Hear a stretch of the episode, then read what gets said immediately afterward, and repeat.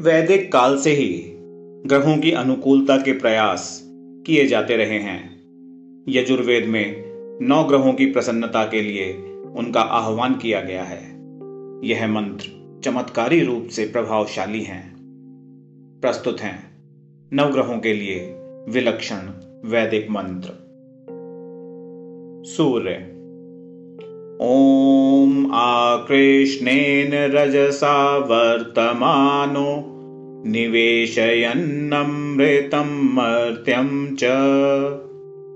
हिरण्ययेन सविता रथेन देवो याति भुवनानि पश्यन्। चन्द्र। ॐ इमं देवा असपत्नं सुवध्यं महति क्षत्राय महति ज्येष्ठयाय महति जानराज्याय इन्द्रस्येन्द्रियाय। इमममुष्य पुत्रममुष्ये पुत्रमस्यैविष एष। वोमि राजा सोमोऽस्माकं ब्राह्मणानां राजा। मङ्गल ॐ अग्निमूर्धा दिवककुत्पतिः पृथिव्या अयम्। अपामरेतामसि जिन्दति बुध ॐ उद्बुद्ध्य स्वाग्ने प्रतिजागृहि त्वमिष्टपूर्ते संसृजधामयं च अद्युतरस्मिन् विश्वे देवायशमानश्च सीदत्। बृहस्पति।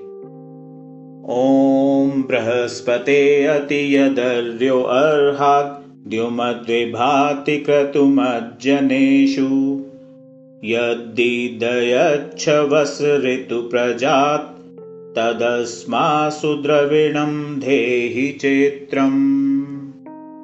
शुक्र।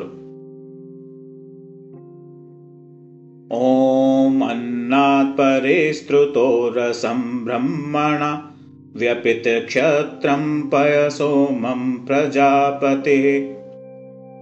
ऋतेन सत्यमिन्द्रियं विधानं शुक्रम् अन्धसेन्द्रस्येन्द्रियमिदं पयोमृतं मधु। शनि।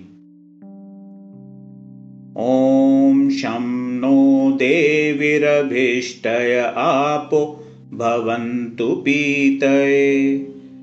शं योरभिस्रवन्तु न।